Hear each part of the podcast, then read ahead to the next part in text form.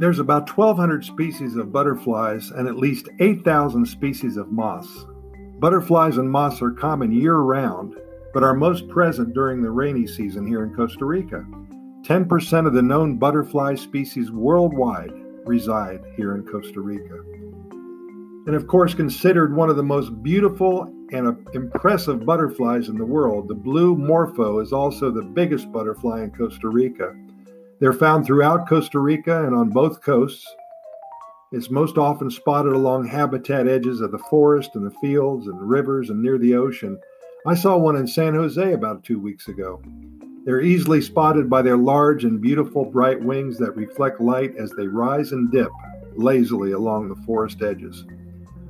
And offering a mesmerizing show, the Morpho can confuse predators with its erratic flash and dazzle strategy when it feels threatened. The males look for food earlier in the morning, while females are more active late morning to early afternoon.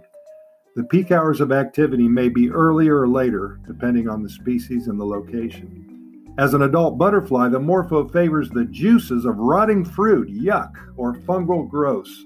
For protection, the morpho feeds with its wings closed as the large dark ocelli on the wing's underside blends in with the forest, and it resembles large eyes that appear to be an animal rather than an insect.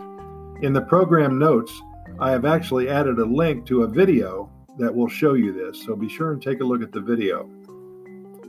You know what I didn't realize until today the blue morphos have a short life cycle of 115 days.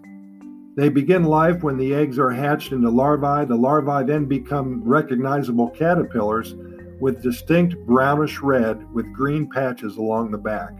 And it's best to leave them alone if you see one, as the morpho caterpillar has prickly hair that will irritate the skin, and if disturbed, oh boy, they will secrete a rancid smelling fluid. You don't want that around you.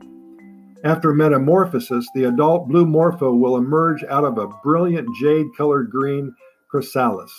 Like all butterflies, morphos taste with sensors on their legs, and they taste, kind of smell the air with their antenna to help them detect food while in flight. There's a spiritual meaning to the blue morpho. They've long been associated with a deep and powerful representation of the soul and spiritual transformation. The blue color is often thought to symbolize healing, whether it be personal healing or the healing of someone close to you. Many natives of the rainforest see the blue butterfly as a wish granter. So the next time you explore the rainforest, be sure to look for the blue morpho. If you spot one, make a wish.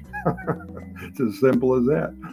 Hey, thanks for listening again. This has been kind of fun. I, have seen so many of these blue morpho butterflies around, and I didn't know too much about them until today and I'm glad I had an opportunity to share them with you.